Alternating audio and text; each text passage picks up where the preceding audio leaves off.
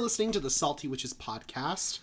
Um, I am your host, Austin, and then we have host A, uh, Michael over No, here. no one's gonna get the context. Of was gonna get that. We we did a mic check beforehand to test a setting of the mic, and it works really well. And I said, "This is side one," and then Mike was like, "This is side A," because No, I you will said never no. You said your voice one Oh, or speaker one, and I was like, well, I don't want to be voice B or speaker B, so I was voice A because I will never follow you. no one ever wants to follow me. People follow you all the time. Don't even act like that. You were like super popular online. Not really, but okay.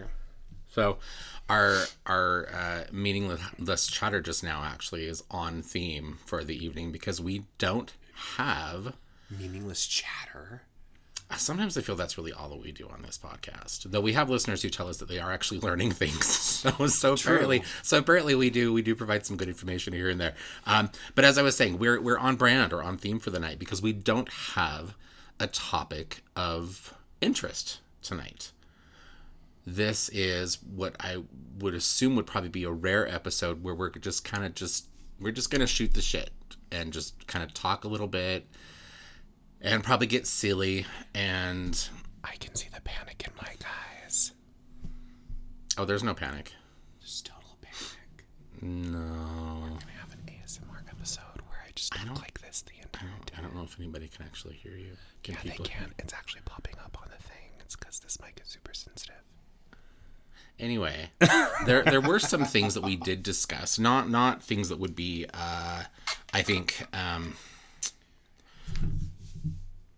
uh, not things that I think would be worthy enough for an entire podcast this evening, but some things that that we had kind of encountered over the last couple of days that we were like, "Oh, you know, maybe we maybe we should just kind of talk about this, just have some some informative and also hopefully some some entertaining conversation around these things. So Yes, so prepare yourself yeah, all right. for the saltiest episode. Or maybe not the saltiest. That's a that's a big claim. anyway, Make sure you have your water because it's going to be super salty. so I know one of the things that that we found ourselves speaking about earlier today was goetic spirits and and daemons. Um, and to be clear, we of course we are not discussing the false concept of daemons that we see existing in Abrahamic faith. Okay. What's what's your, I'm very curious about what your what your take on, on that is actually since we kind of talk about that because I'm I'm of the opinion that the demonic spirits that we see popping up in uh, the experiences of religious people that those actually are probably more likely egregores that have been created by the faith and the fear of many of those religions. What's your what's your what's your take on that? I'm just curious. I would agree with that. I would also say that it's not necessarily an egregore sometimes as much as it is a pesky parasitic entity that has gone, ooh, this person lives a life of fear. Um, yum, yum, Yeah. yum, Okay. yum. I, I and the more fear it gets fed, the more powerful and more strong it becomes. And then it can physically interact with you. It can cause scratches. It can move things and all that other stuff. And it, it- it's funny because I can't tell you how many times we have people come in the shop and they're, I have a demon. There's a demon after me. There's a demon in my house. And it's like, no. What makes you so special that Astaroth would want to like show up and be like, hey, I'm here to torture you, fool. Like, I don't. Well, those are the conversations that we have with a lot of people, and then it's it's always funny to me because they'll start relaying the experiences that they're having that that have them believe that they are uh, experiencing demonic activity, and a lot of the time it's it's nothing. No, a lot of the time it's like, do you have a teenager in the house? yeah, how did you know? Uh, yes, you have poltergeist activity. Yeah. Because you have a teenager who is repressing abilities or is having some or there. just your average angsty teenager. So, Yeah. all right. So, but okay. So, what we were discussing earlier around this topic, though, was this what seems like this inclination for people who are um, I'm trying to be PC here, okay, but people who are experiencing um, I would say relatively serious issues around like mental and emotional health. Mm-hmm. You know, they're they're they're being challenged around maintaining some balance there, and this interest that many of these people have around working with goetic spirits and demons. Yeah, I've, I've noticed that. I mean, it's it's also akin to, you know, individuals who seek out. Th- th- now, this is nothing against high magic practitioners, um, but like it's the people who seek out like thelemic and high magic things, and they've like blown their brains across the freaking universe because they're already in a mentally unstable place, and now they're dealing with energies which mm-hmm. can create some issues in the psyche. Mm-hmm. Um, so would it be fair to say, um, and I'd like you, you know, in your words for this, would it be fair to say that, um, first of all, I want to make it very clear: we are in no way are we trying to shit on people who are neurodivergent or oh, people oh, no, who are dealing not. with mental and emotional illness. Of course not. Everyone is. Everyone point, is. Right? I I'm, so I have ADD. But we know that on a spiritual level, that those kinds of things can make the energy and as a result the the personal energy and as a result the spiritual energy um, of the of those people um, and I'm talking specifically people who are not in control. Yes. Okay, that's that's, the key. That's there. yeah, but it, those people by nature can be a bit chaotic already. Yes. In their behavior and then just in kind of the way that they're thinking, and then they they seem to seek out or they have a desire to work with spiritual energies that are not evil, not necessarily harmful, but also highly chaotic. Mm-hmm. Water seeks its level. Like, would you say that it would probably be a better idea for someone that was struggling with maintaining mental health to avoid working with demons as spirits? Agreed. If, if your mental health is not in control, if you don't have some semblance of balance in that particular area of your life, then yeah, it's probably best that you take a step back and work with energies that could be a little bit more stable. And I'm not talking I'm not talking gods either, because there are plenty of gods out there that are pretty chaotic. Yeah, that's true. I mean, even even even our beloved Hecate has some heavy chaotic things, and it's mm-hmm. not that she's she shows up if you're in that state to make it worse. Mm-hmm. It's just her energy naturally will exacerbate those things yeah. because you're already sensitive to it. Well, so I, I guess so. And again, here's another kind of th- something I've noticed and kind of maybe my my position or my take on that. These spirits that we often choose to work with, particularly when maybe we're in a space in our lives where we're not as in control as we might like to be or would be as healthy for us to be, I guess. Yeah. It is not necessarily the energy of these spirits that is likely to increase the chaos in our lives, but I think it has a lot more to do with our perception in those moments is probably not as clear as it could be we're likely, or I think more likely, to misinterpret things, experiences within the realm of the spiritual. We're just we're not really thinking and processing things as uh, we'll say as as straightforward maybe as we as we, we could be mm-hmm. when we were feeling a greater sense of control. And so it's not necessarily the spirit, but really I think more the human in that scenario that is responding to the spirit. I would your, agree. What's your, what's your, what's I'd agree probably about ninety yeah. percent, and then the other ten okay. percent of that is like, it's the energy. If you already yeah. if you're already sensitive to energies, you know, I mean, using this isn't a daemon um, example, but like malachite, I I cannot. We don't get along. Beautiful stone. I can work with it if I have to, but I have to work with it in spurts. And part of it is because I'm a manic depressive and it exacerbates those energies. And so when I have that stone, it it's almost like that energy is just a little bit too much on that scale and I can feel myself start to tip.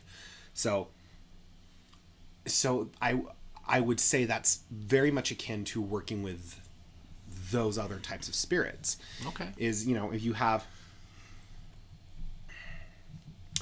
again, going back to my example of Astaroth, awesome goetic spirit. Mm-hmm. Um, but if you're already in a state that is hyper, I don't want to say vigilant, but hyper aware, mm-hmm. and you're working with this energy, not only are you going to potentially misinterpret it, but when this energy interacts with you it's going to teeter you off of the edge or teeter you closer to going off the deep end Okay. All right. So I guess what's what's the takeaway? If there were an informative piece to some of this conversation so far, are we? I guess basically, are we saying that those of you who have an interest in working with demonic spirits, uh, other spirits of different types that might have be or be more inclined to be interpreted as having a more chaotic kind of a manifestation, would it be better to hold off until you actually found maybe a greater position of stability in your life? I'd agree with that. I, I think that really is the takeaway here, and and that pretty much goes for anything else that you'd be working with on a spiritual level. I mean, we have I have a student who's recently had to take a huge step back because of issues that they're dealing with. Like how big? Like we're talking like ten feet, twenty feet. Like how big is huge? I'm talking like like completely removed themselves from said community. Okay. Um, and it's sad and it's unfortunate but if you're not healthy and you're not stable and you're not in a place if you're not in a mundanely healthy place you're not going to be in a magically healthy place you know those two things overlap and that is not me saying if you are sick in the mundane world that your magic is sick i'm saying if you can't gain control of the mundane world magic's not going to help you because that also requires some semblance of control Okay. Does that makes sense Yeah. Yeah. I'm I'm, I'm good with that. Yeah. So. and so you know trying to throw a spell at something when you're not in control and you're not in control of your magic it's just gonna chaos abounds Yeah. Yeah. And again, that has less to do with the the magic in that situation, or the what would you call it? Say the the external energies and influences, and really kind of more Yes. to do with your perception, right? yes Yeah? it would Okay. be it would be your perception and your internalized energy Okay. All right. So, okay. What's something else? I'm trying to think of we, we we talk about so many different things just just on average here, just day to day, with some of what we are dealing with directly, some of what we're we're getting from clients and students, sometimes even just the customers that come in and want to talk. Um, oh, I know one other thing that kind of hit my radar in the last couple of days, and this was something that popped up in uh, one of the local pagan uh, Facebook groups that we, uh, I think, admin. Um, but the concept of magical names, oh okay and I, you know, I'll be completely honest. I, um, I, I think my generation was the one that kind of came just after, like the big, like, popular. Everybody that's a practitioner should have a magical name kind of phase. I mean, and may- maybe maybe I'm not interpreting that correctly, but I, I'm thinking of generations that we see. I mm-hmm. mean generations of age. I'm talking like like age groups right? That we see within our community right? And and it does seem to me that people that are kind of 60ish plus years of age mm-hmm. who are practitioners within the community kind of in the heyday or like the height of their involvement in the pagan and witchcraft community um, that, that really kind of seems to me like there was like a big boom of like oh you should have a magical name if you're going to be doing this kind of like i want to say like in like the 50s and 60s maybe I, I would say that I would say it probably comes around from um, obviously the rise of Wicca. Yeah. Because in Wicca you have a name, and normally you'll have, and this is not something that I'm oathbound about. Um, I can talk about this actually. You have three names usually that you'll have. Um, one is one that you'll get once you're initiated. It's basically your lineage. Um, you'll have another one that you get to use only with your coven.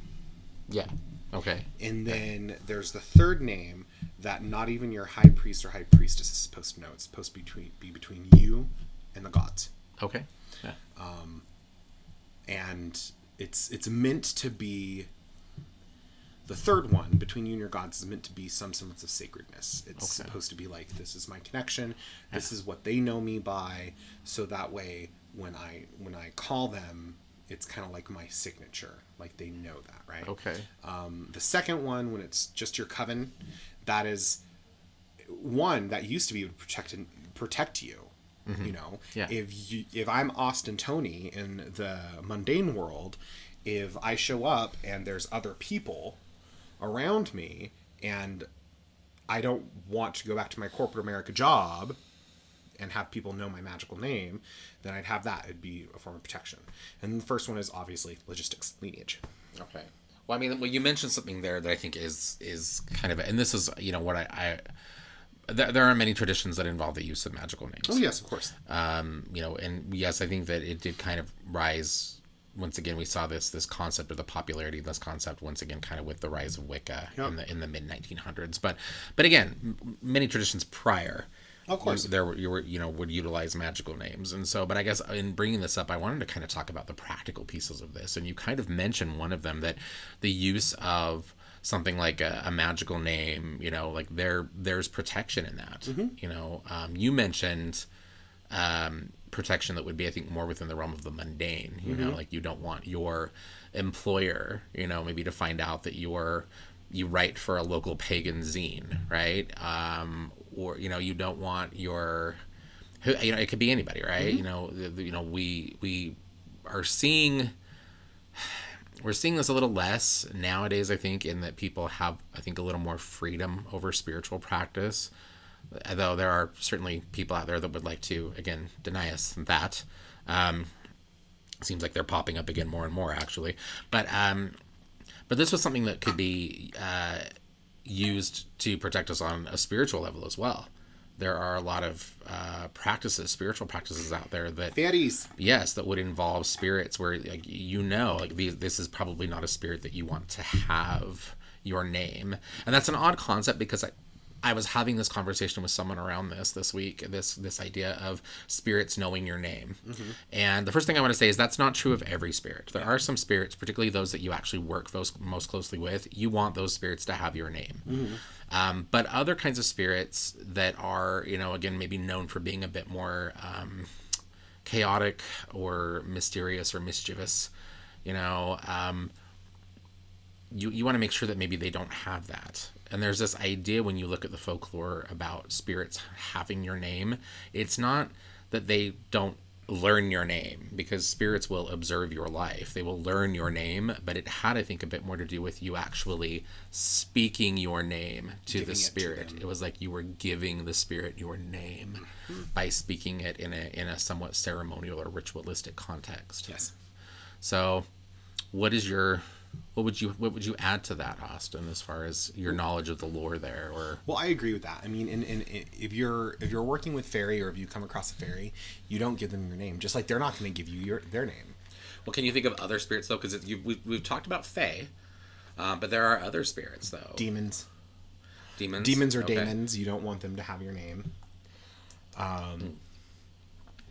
Okay, What if you formed a contract with those that, that those spirits? Even if you form a contract with them, you could you probably don't want them to have your name. Okay. In my understanding, you probably want to be like, you can call me this. okay. You know. All right. Um, what because about it will still give them a tether to you because you've spoken. Yeah. This is what you can call me. Okay. But you haven't said my given name is. So what about um, say something like what about spirits that are more closely associated to death? What about like like restless dead or unquiet dead? I don't know if I would be. hmm. This is this is where a lot of people are going to differ, and it's going to differ in practices because I don't really care. Like I'm probably not going to willingly give that information up to them. Okay. But I also know that if I need to, I can banish them. Okay. I mean, I well, I, well There are rituals where you can well, strip well, them. absolutely. But say if you were someone maybe who wasn't familiar with said rituals, or someone that maybe was kind of they were encountering something. Oh yeah, like you probably don't want to give them your name. So okay.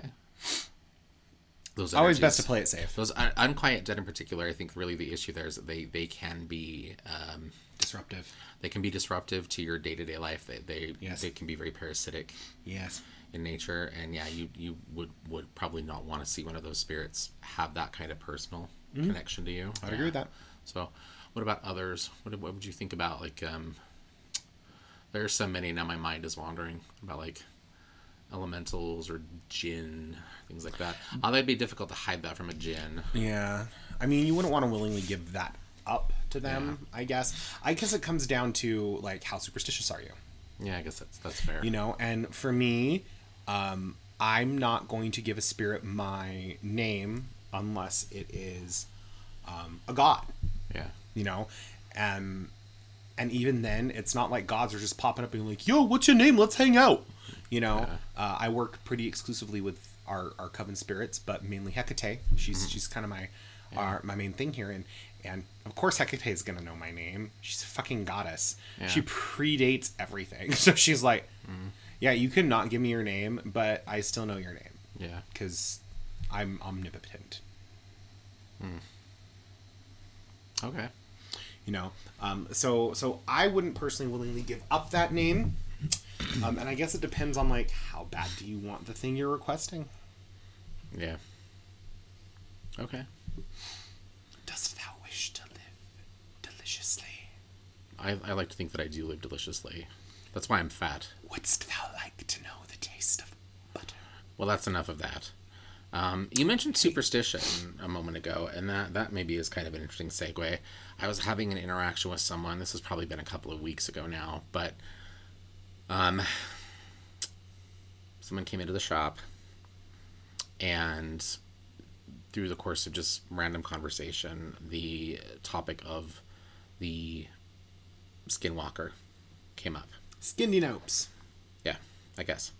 Um, and this person, I should clarify, we're talking like a like blue-eyed blonde. Through the course of our conversation, she made it very clear she has no affiliation with any of the local indigenous community, okay and she's all freaked out about skinwalkers. And there's a part of me that was like, okay, well, I, you know, trying to be obviously very sensitive to the culture and the beliefs and the superstitions of the local indigenous community. But there was a part of me that really kind of wanted just to grab her and shake her and say, You're a white chick. Skinwalkers want nothing to do with you. yeah This is this isn't your culture. This isn't your belief. This isn't your superstition. This isn't, you know, like what are you doing? You know, and and in that situation and of course through that conversation it kind of just became clear that, you know, that she really she just was looking for anything to be afraid of. Is really kind of what it was. Mm. You know, and and we we deal with people like that regularly, right? So that wasn't really an issue, but I guess there's a part of me that's kind of like, okay, where is that line between these beliefs and superstitions that are so inherently connected to or, or are ingrained or rooted in um, the practices of particular communities in this instance the indigenous community certain indigenous communities.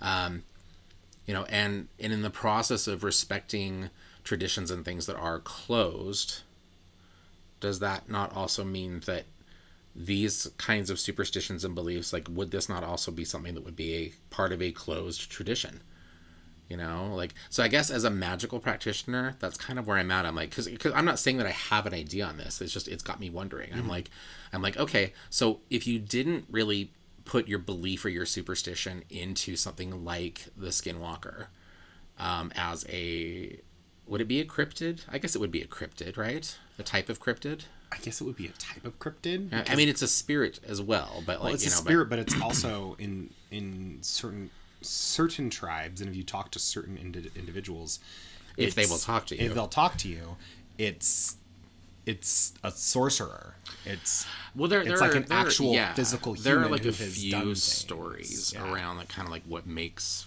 one a skinwalker, Which are like horrible they come things. from. Yeah, oh, well, yeah, but I guess I guess that's kind of like like it just it just had me wondering. And again, and I'm not trying to like take one position or another. It was just Mm-hmm. one of these conversations I had that got me thinking. Like, you know, if if we're going to to be honest about respecting these things and we're acknowledging like that yes that there are traditions and practices that not everybody necessarily is a part of wouldn't that include those things too Yes, You know, like, I, I- I you would think yes. Um, I guess know. it's how hard the line gets drawn, because the line is really, really hard on certain things and really flexible depending on who you talk to. Um, um, on other things, I mean, Every, well, the problem, I I think, well, not the problem. I shouldn't say the problem, but I think that in the process of drawing those lines, usually the people who shouldn't have it are the ones that they're, they're the ones holding the chalk, yeah, right? Um, you know, they're the people who shouldn't be drawing the lines are usually the ones that are drawing the lines. You know, you've got a lot of, I think, um, performative allyship and a lot of within the spiritual community and others and other other communities, but but within the spiritual community, there seems to be a lot of performative allyship and um, a lot of people who are trying to police and protect things you know and then a lot of the time you have people that are actually a part of that community and they're like we got this. Don't worry about it. You know like you're actually becoming more of a problem now. Yeah. you know uh, thank you so much you know but really Like, back you know in the process of trying to help us all you're doing is making more problems for us. Would you please stop? You know and so yeah so i guess that was just kind of where i was at. I was like okay so if you don't if you weren't likely to put your faith or your fear into something like the skinwalker and the and the stories and the and kind of the lore around that would you really need to be fearful of that spirit? Like okay okay so here okay so okay uh skinwalker ranch right which is Mm-hmm. nearby right uh, well not not super nearby but you know you know Close not, enough. Not, not too far from It's in we're- Utah. yeah exactly you know so okay so that is it in Utah? I thought it was like on the border. I thought it was like between Utah and another. Anyway, I mean, it doesn't probably matter. is, That's okay. Anyway, so you got two people who find themselves, for whatever reason, middle of the night, out on the land around Skinwalker Ranch. One Mm-hmm. of them is a local indigenous person who actually has superstition and fear around Skinwalker Okay. And and knows what they are, right? Has you know, has, you know, and you've got some uh, some white dude who knows nothing about any of that, doesn't really put of those two. Which one do you think is more likely to, to be attacked by a skinwalker? I'm just curious. What's your what's your take on that? I wanted to be the white dude. Well, I mean, I was going to say I, ideally neither. I would hope both of those Ideally, people neither. would be But safe. here, here, here's the thing. Um, if I were to, the fear from the indigenous person is for obvious reasons because the stories that are told. But also that fear comes with an immense respect of like, okay, we just don't talk about you. We let you do your thing. Leave us at the fuck alone. yeah. Um, whereas the white man would be like, oh, oh, I think he's so big and bad. He totally Zak Bagans it. Oh my god. This is what's happening in my brain right now. are middle-aged white men white cultures skinwalkers dun dun dun. I think you I, just- sh- I should like add like a sound. i think you just figured something out this is you know the black helicopters are going to show up any minute now you know we're, we're dead solving the world's problems. well yeah but you know i'm we're, we're you know we're gonna we're That's gonna okay. Y'all won't hear from me next week. Bye. if you guys if we disappear mysteriously in the next couple of days you'll know why it's because we we figured something out um okay Um, but I do believe that um, I don't know. Knowing what I know about them because of the friends and the connections that I have, that spirit wouldn't care either way. It'd be like, I'm gonna get both of you. Why not?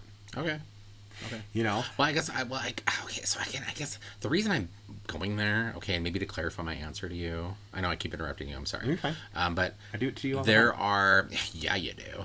There are. Um, you glad I there's kind of this idea in other traditions that like the less you talk about something, the Mm-hmm. less you know about something, the less you consciously choose to interact with something in Mm-hmm. some capacity, that you are somehow kept a bit safer from Mm-hmm. that thing. Um, You, you know- you, you see that also in practices like hoodoo. oh yeah, I mean, I mean, I mean, I think Folk it's all it's all over the place. Yeah. Yeah, you know, um, I think pretty much any folk tradition is going to have some concept of like if we don't talk about it, it'll leave us alone. Yeah. right, kind of the idea. So I guess there's just a part of me that's like is trying to apply that, or is kind of like you know, like like kind of just positing like you know would that work the same way for something? You know, like I, I can I can say that, and the reason I I, I, I I'm agreeing with you on this is because you're 100 percent like I, I feel you. I I'm vibing with that. Would Um, you say I was 100% accurate or correct? Yes. Um. That's right. That's on video now or, or audio now. Yeah, that's right. You telling me I'm 100% correct. You can't take it back. Very rarely do I tell you no, that's wrong. Anyway, you were saying? Um. But like my best friend Sarah. Um. if I'm with her and her sister Meg, and we talk about these things, they start to get squeamish. Yeah, it gets awkward real fast. and th- you it's almost like the energy shifts because that fear almost sends up like this flare of like tasty. Tasty? Yeah, like, oh, oh, there's something delicious over there. There's some good old fashioned fear. So this is this in this instance this is the skinwalker saying this. Yes, the skindy nope. Okay, gotcha. Um, and because of that, it's almost like that would bring more attention to it. But they also will talk about it a little bit with me because they trust my ability as a practitioner to keep us safe. And so it's this strange kind of like like we got this, but also let's not talk about it. yeah. Until That's an, that's an interesting idea. Now that you, you mentioned that, that I don't know. I'm I, this this is my my personal belief, and I've seen, and the reason I believe this is because I've seen this to be true. Okay, if you don't have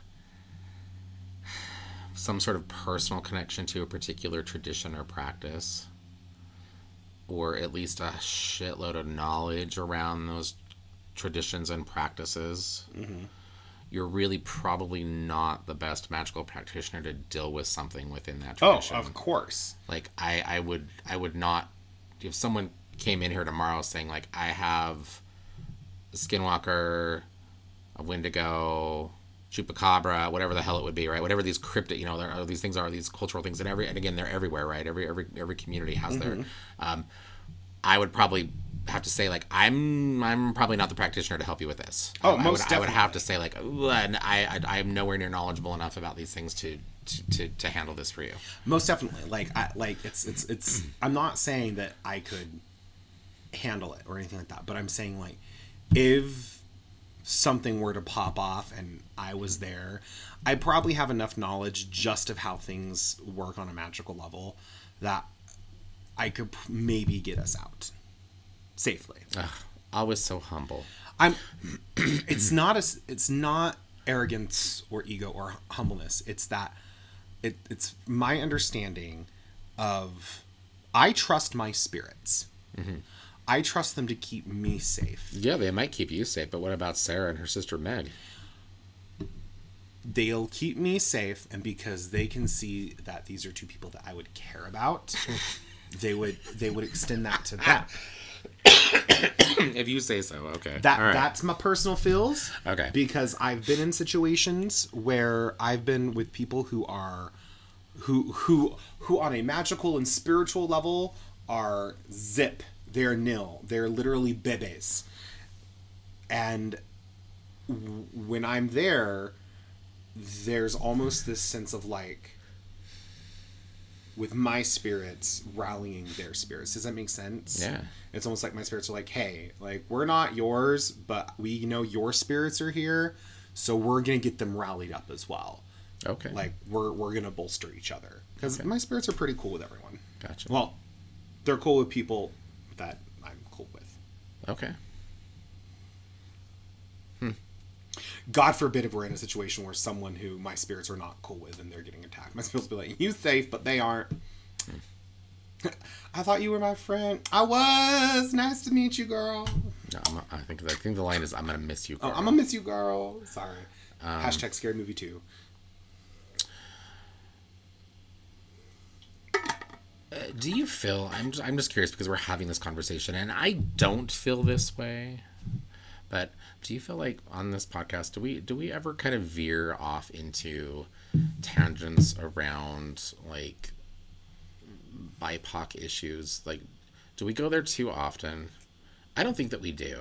I, because for me that's a huge component of witchcraft mm-hmm. and an alternative spiritual practice. You know beyond that i, I feel a, a personal motivation to continue to talk about those things because you know, I, I am i'm part of a minority group you know and so We're i guess there's two minority groups. Three. yeah yeah Three if you want to. three LGBTQ, Romani, which oh, i mean i get okay i get well okay the the witch is chosen but but i guess yeah the other two for sure count the lgbtq community i was thinking about the romani community specifically because that's definitely a that's that's a minority community, and Mm-hmm. you know, and a lot of people don't see it as such, but it is. I was talking to my students about uh, the depiction of Esmeralda in Hunchback. Ugh, yeah, And I was sitting there and I was like, this makes no sense because with everything she's wearing, she's supposed to be married. What the hell's happening? yeah, yeah. That that stereotypical image of Romani women. Yeah, a lot of a lot of people don't. Yeah, Well, it's also just usually one particular family that's being shown. And Esmeralda, when you look at her, it's the, the, uh, Kalderash. well, I, the Calderas wouldn't have been founded because I believe that takes place in southern France, doesn't it? It does, but the typical, but the- like, the imagery is Kalderash. Okay, well, And Disney doesn't care. Po- possibly, yeah, yeah. Some of that could be there. Yeah, that's true. I, basically, it's, it's fair to say that, that a lot of the people who, because of the rom- romanticization and the um, exotic, what would you call it, the exoticizing, and uh, lack of education around Romani culture, yeah, like that that stereotypical image of, of the Romani woman is not accurate. Correct. Um, anyway, back to uh, the, the the conversation at hand. Um, I think we talk about them as as we should. I think we find a good balance, and any of our BIPOC individuals who'd be listening who would like us to shut the hell up about it, you know, please reach out to us and be like, "Yeah, you're talking Yeah. about it too much. um, you're veering into that realm of like, thank you for being an ally, but shut the fuck up." You Okay, know? yeah. you know, be, feel free to, to reach out to us and also let us know, like, yeah, this is why and stuff like that. So that way we can make sure that we're respecting you. It was just something that kind of popped into my mind. I was like, hmm. Because, like I said, I don't feel that we we talk about that too much because I think those are still important issues. They're very important issues. And as witches, we should be talking about those things. What what else has gone on of late, Austin? Has your your mind ticking? You're, you're so much more up to date on the witchy drama than I am. Well, I'm not I'm just talking about witchy drama. I'm just talking about like things that you've read or have heard in the recent days, at least since our last episode, that have kind of had you go like, hmm, yeah. What do I feel about this? Um, I am so sick Really, of salt. of salt. I'm so sick of This, you you realize We're the salty of witches. Yes, I'm very podcast. aware. But what I'm talking about is salt and spell work. I am so sick and ah, tired. okay. I am so fucking sick and tired. Are you still seeing this that much? Yes. Oh. Every single time I scroll, it's make sure you use salt so your spell's protected. Bitch, you grounded that shit out. You probably don't Stop want to be it. clapping that close to the microphone. I wasn't that close. Thank you. But like stop. Why are you so afraid that you are going to ground your spell out before it happens? I, I had a conversation with with someone who came to the shop today, and they just kept saying like, "Well, my spells aren't working. My spells aren't working. My spells aren't working." Like I always make sure that I use salt and protect them, and I'm like, "That's why your spells aren't working. You're using salt." Well, TikTok said, like, okay, well, TikTok's wrong, and fuck off. I think it's, it's good to, to say, I think, just, just to get it out there, like, yeah, you, you don't want to be a TikTok witch. Like, I'm a witch and I'm on TikTok, but I am so so tired of it. You're sitting here and you're making a money bowl and you're putting salt in it to protect your money. You're grounding it out. Yeah. You're doing a self-love spell. You're using pink Himalayan salt cuz pink is for love. It's salt. The chemical and spiritual composition of it is still the same. It will ground. It will ground. It neutralizes energy. That's that's why it's protective is cuz it neutralizes energy, good and bad. Yeah, that's true. you know? And it's it's it's so frustrating because you bring it up and people's response is everyone practices differently. You're right. How's that new job spell working for you? Oh i'm still waiting on it to manifest. And they always use that word manifest. Mm-hmm. And i'm like cool. Manifest is a perfectly okay word. I mean, the light workers stole it, so, you know. you know and i'm sitting here just like Well, I mean, that, I guess that, that's what it is, right? It's like the, the, the proof is, is in the result. right? Exactly. I mean, you've got, you know, if, if or, or what what is it? The, the power is in the proof, right? Like, if your spells are not working, you owe it to yourself to, to sit down and pick that spell apart and try to figure out. evaluate where it went wrong Yeah. that is your job as a witch you want your spells and you want your magic to work Yeah. you have to be critical of your craft Yep. And that means t- looking at your craft and going, oh, that was probably not the best idea. Instead of going, mm-hmm. everyone practices differently, intention's key, hashtag I wrote it in my tarot journal. Mm-hmm. Like, fuck off. Mm-hmm. And I'm, and the, this, this same person was like, well, I don't speak anything out loud because I'm just a really quiet person. So I write it in my tarot journal. And I think that's enough. And I just kind of looked at her and I was like, you just told me that none of the spells you're working worked. And you think that that's good enough? How about you try something different? Oh, I don't know. That's uncomfortable. Witchcraft isn't supposed to be comfortable. If Yes. that's your approach, if that's your approach, stop trying to be a witch, pay me, I'll do a spell for you, and you'll get the result you want. All right. you know and it's it's it's really frustrating it's just like these individuals who are just whipping things up and going i'm a chaos magician. I'm a chaos practitioner because i just do whatever the fuck i want. That's only kind of sort of true of chaos magic. Uh, I, I, I wouldn't even say that that was kind of true of chaos magic. I, I think that if your if your sole focus in trying to be a chaos practitioner is just what you believe to be the mundane interpretation of what chaos as a spiritual energy is, then you really it's not fair for you to call yourself a chaos practitioner. You might be some sort of practitioner, but just doing what, just it. doing whatever the hell you want to do and deliberately trying to, you know, I guess set out to I don't know, break the rules. Not that there are necessarily rules, but you know, that that really that that doesn't make you a chaos practitioner. no it doesn't So yeah, so I get I have a personal frustration with that because I, I do consider myself a chaos practitioner and I, I struggle with that a bit when I see that kind of conversation happening. So you mentioned color a moment ago around um pink himalayan salt yes Yes. because pink is good for love yeah and I guess you know that that the, the first thing that kind of comes to my mind when I hear something like that is like okay well who decided that who decided that pink was of benefit to love or, or was beneficial to love you know? And, and again again i guess we have to when we ask a question like that again we really are we're kind of dealing with another one of these like chicken or egg kind mm-hmm. of situations right? Like is pink genuinely good for love? Or is pink really only good for love because the psyche of popular culture we now have this association of pink and red and colors kind of within that spectrum as being like okay these are these are are strong love emotional associations with these colors you know the, you you work as an energetic healer mm-hmm. and and I, I do that work as well. And for me pink has never had anything to do with love. Pink is a very nurturing healing energy. Mm-hmm. And i see pink pop up a lot in the energetic bodies of children in particular. Mm-hmm. Um, you know pink there's just something about seeing pink in the aura of a, of a particularly young child. I'm talking like like infant Yeah. to toddler age child. They'll have pink in their aura a lot of the time because it's a very nurturing kind of color and well or energy i should say. it's innocent. But you know so i've never really associated pink with love. Um you know but of course everybody's free to maintain their own associations right? But but that's that's a conversation i've noticed that's come up again a bit in our community. You know there's this idea that like well you know color color doesn't really mean a, lot of the time what you've been told it does. And to that discussion i, I have to kind of say i, I agree. I I would agree with that. I mean, I, it would be interesting to see where we got those the original associations of those colors with, um, or if we could even find that. Uh, part of me thinks. well there's some, some there's some information available out there part of me thinks that it might be in association with the the natural world. Mm-hmm. You know, if we look at um, how some flowers present themselves or how some animals present themselves Mm-hmm. Yeah. in terms of mating or for flowers when they're blooming and they're and they're you know releasing pollen and stuff into the air. Okay. um, we see more vibrant colors.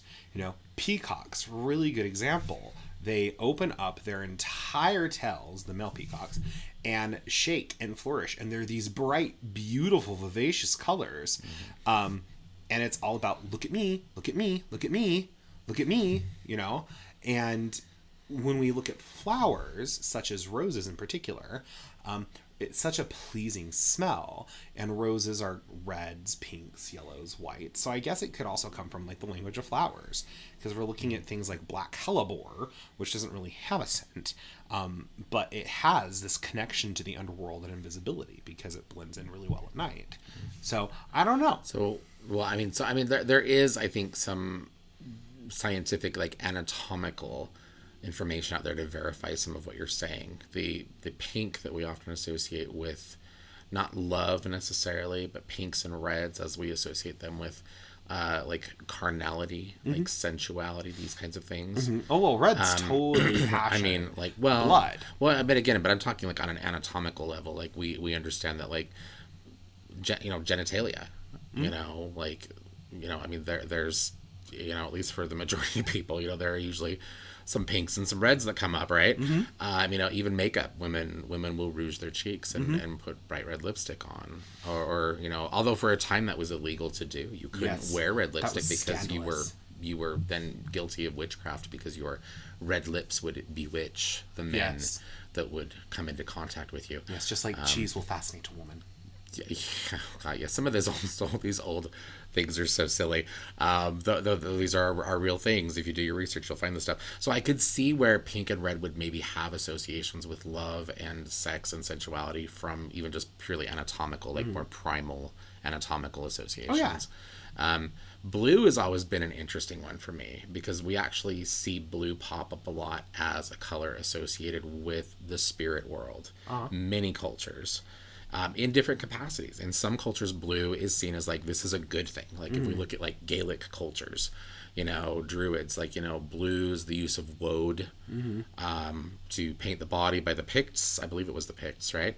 Um, um, and, well, that's okay. The, the, the Gaelic tribes, right? Many of them they, they would utilize woad as, as paint and dye. You know, blue was seen as a magical kind of a color, and my my understanding of the history there is that blue was seen as a a, a magical or a spiritual color because it was really like probably one of like the it was one of the least uh, or the rarest colors to be found in nature. It didn't really occur uh, too commonly naturally um, where we see other cultures say like uh, well like the hoodoo culture and the conjure community where we see Haint the concept blue. of haint blue where people will paint their front porches their walk-ups and their vestibules and things, beautiful shades of blue. Um, you know but the idea there is is that the blue in that situation is meant to be a ward against unwanted spirits. So we have both these positive and negative kind of connotations, you know. Um, so I know that that's one of the reasons why I think blue continues to be a color that is of such significance within the spiritual community. Well, also blue sky and water, right? and the The water association associations with with water, yeah. with with the heavens and the sea. Well, and it's interesting because I was reading something just earlier today that indic- that reminded me that as humans, based on the limitations, and we talk a lot about how our physical bodies limit us mm-hmm. to the full experience of the spiritual, right? Which is what's supposed to be. That's supposed to be the case. Mm-hmm. You know, when we talk about that, it's not that we are, you know, being limited you know because somebody wants to prevent us from being able to ascend or someone wants us you know it's not like conscious like we're trying to keep you in your place you know but it really has a lot to do with the way that we kind of fit into the overall network The overall of scheme of spirit. and um, you know and and being able to maintain or make sure that we kind of maintain an order in some sense right? Or that we, we kind of you know we kind of stay where we're supposed to i guess in some sense you know? Um, anyway but um, but seeing um, or reading that information today and talking about how the human eye that we are only able to see within a certain range on the the, the light spectrum. Mm-hmm. Um, and the same is true of sound. We're Yeah. only we're only allowed to hear within a certain sound mm-hmm. or, or range of, of sound. Well, and everyone's going to be um, different as well because oh yeah yeah. I that that ant thing that your mother has. I hear it too. Yeah, she's got this thing. Yes, my, my mother, personal details here, but yes, my mother had a little bit of an ant infestation in her kitchen over the last month or so. Um, we don't know where they're coming from. Um, needless to say, it was a long and very chilly winter, and the, the ants decided they needed to, to move in to survive. But um, anyway, so yes, because she doesn't like killing the ants, she doesn't want to poison the ants, she uses a sonic thing to you know that is supposed to kind of encourage them to move back outside and it does seem to be working um, but yeah i'm but I, I also i'm with you i can hear that thing when it's set up to its highest level i'm like i can hear that and that that really bothers I can hear me it when it's at its lowest level too. Like I, part of that might be just because of the training I have with music, Mm-hmm. and so I'm trained to hear little weird things like that. i don't think that you can well No, you can train. Well, I, is the training going to is the training going to to work to such a level that it would actually expand your natural ability to hear within a certain sound range? Like I don't think that would be that doesn't make sense to me. Well, Like maybe, but I just know that fluorescents vibrate at B flats, and I can hear that, and I can hear that stupid sonic thing. okay. I can hear it when I'm I could outside. see the I could see the B flat, like the pitch or the tone. I can see that certainly certainly being something that would fall into training for for music. But anyway, my, my point though was um, we we know that we only have this ability to kind of see and, and sense our physical world in certain ways or up to certain ways. So again, so I have to kind of look at that. Where going back to our, our prior chat about color, you know, like what would you what would you say to somebody who comes in like they're looking for say just like a particular color candle to do a working like what's your what's your conversation with that that person that customer or client like you know they come in and they're hell-bent on using a green candle for money well, what do you feel you should use? Um, no, I don't say that. I, I stick to the pretty basic things because it's been prescribed so long at this point for so many years that it's almost like it's sunk into the collective consciousness. so so it is kind of like again like that Yeah. chicken or egg thing where it's like like the green didn't maybe initially have this association but it sure as hell does now Exactly. You know, Okay. and I- I'll use green for money, but I will also use white. You know, I depending on how I'm working the money spell, and you know, this is this is a case by case basis. So if they come in, they're like, you know, I'm just trying to like, I'm trying to pull more money towards me. Like I'm already working a full time job. I'm working overtime, and I still like need more money. I have a conversation of like, okay, well, let's instead of focusing on more money, since it seems like you're burning yourself out, let's focus on you don't need more money. That money is just attracted to you. Money is attracted to me in all ways, shapes, and forms. It just appears in my bell box. It just appears in my house. It appears. We just focus on that. We focus on that. And for that, I usually go with yellow or orange candles. Okay. Um, orange is good for success. Uh, you know, orange and yellow are associated with the sun. Um, you know, if we had big gold candles, I'd usually use gold because gold's good for success. Gold's good for money and, and prosperity and stuff like that because Yeah. gold, gold coins, right? Um, uh, and that's usually how I work that. But they're finding it's more of a worthiness issue and they're hell bent on using a candle, um, I usually will steer them towards like purples because purple's good for sovereignty Okay. and it's good for like helping you kind of establish that no, I deserve this money. I I deserve it. I've worked for it. I deserve this raise. yeah okay I. I mean, no, I think that I think that's that's that's Again, fair. case by case basis, and if they're hell Well, bent on is. using Well, green, and you're, cool. and you're and you're you know I mean you know just you know trans for transparency's sake you're you are a part of spiritual traditions that do seem to have kind of what would be considered more established like not rules necessarily but like this color typically has this association within this practice yeah. Well, and and because of the different ones I'm in, I can see where they would be used differently in different Well, I'm ways. thinking, I'm thinking like the hoodoo and conjure community specifically. oh, oh yeah, where you're gonna like be like, okay, this is what we use green for. oh yeah. This is what we use red for. Like this. Oh, yeah, most definitely. yeah. Um, I mean, red's good for passion, power. Well, red, yeah, red has a lot of uses. Yeah. yeah. Uh, red, red is also good for warding and warning. Yeah. You know, you're going to set wards, use a red candle. Everyone goes straight to black, but use a red candle. I mean, think about it. Stop light. Yeah. Stop signs. Yep. If you look at things in nature, certain animals and insects, they're the ones who have big red eyes mm-hmm. on their back to make predators go, oh, that's spoopy. I don't want to go there. Yeah. Well, it's also supposed to tell the predator that they taste bad. Yes. Yeah. You don't want my energy. It tastes bad. Red Exactly. candle. Exactly. Red candle. Yeah.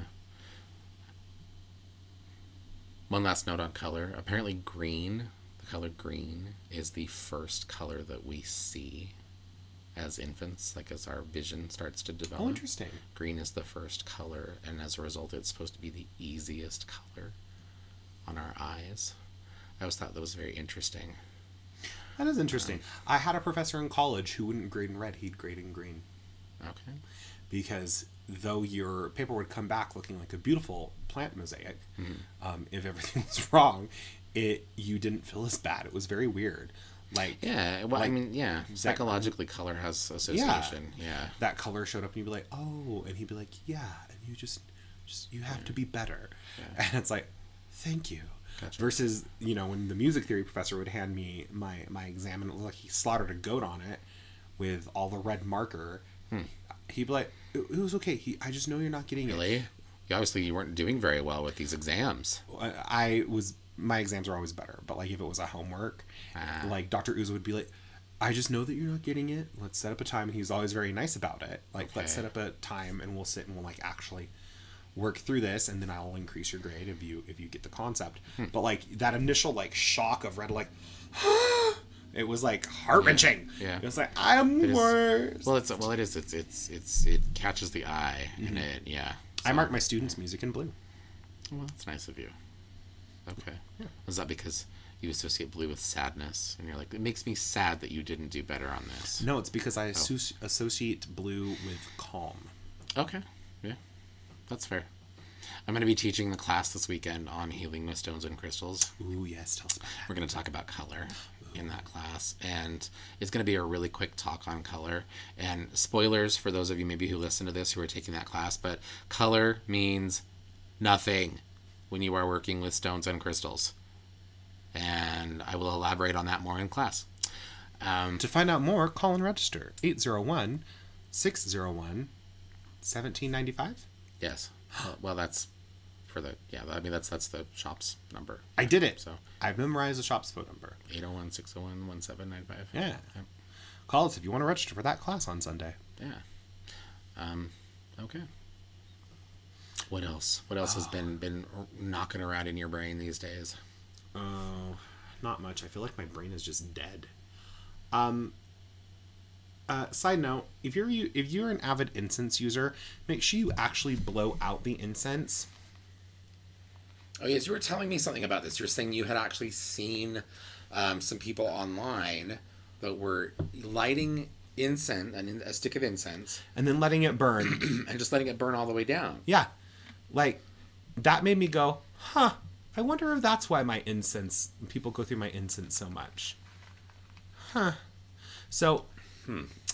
incense burning 101 for those of you who need it. You light the tip of the incense stick or cone and you let it burn for about 30 seconds. 1 1000, 2 1000, 3 1000, etc. Oh, even that might be too long. After that, you blow it out and you let it smolder. If it's really, really fresh and fully loaded with oils and botanicals, the smoke is going to be black because it's burning off the excess. It's not a demon coming for you. It's not a sign from your spirits or your gods. It's called science. I took that call this week actually about a spell candle that someone got and they were burning, and the inside of the glass was black with soot. It wasn't one of ours. Yeah, Okay. yeah, but it's but it, I mean it's a it's a jar candle, mm-hmm. you know, uh, and this person was really freaked out about like, well, what does this mean? What is it? You know, and I was like, that's that's science. You're burning a candle. You didn't trim the wick, so the fire burned really high, and the wax in the candle was burning probably fairly quickly, mm-hmm. and it was producing a lot of soot, and that soot was collecting on the inside of the glass. So you're good. Don't worry about it. Right? I just I just I, I got off that phone and I had to giggle a little bit. I was like, oh my god, I felt I felt bad because this person was very clearly freaked out. Okay, well, here's the thing. in Conjure and Hoodoo, when we're reading a candle, particularly if it's a seven day novena, Yeah. um, and we're doing that, and black soot starts to appear, that does actually mean something.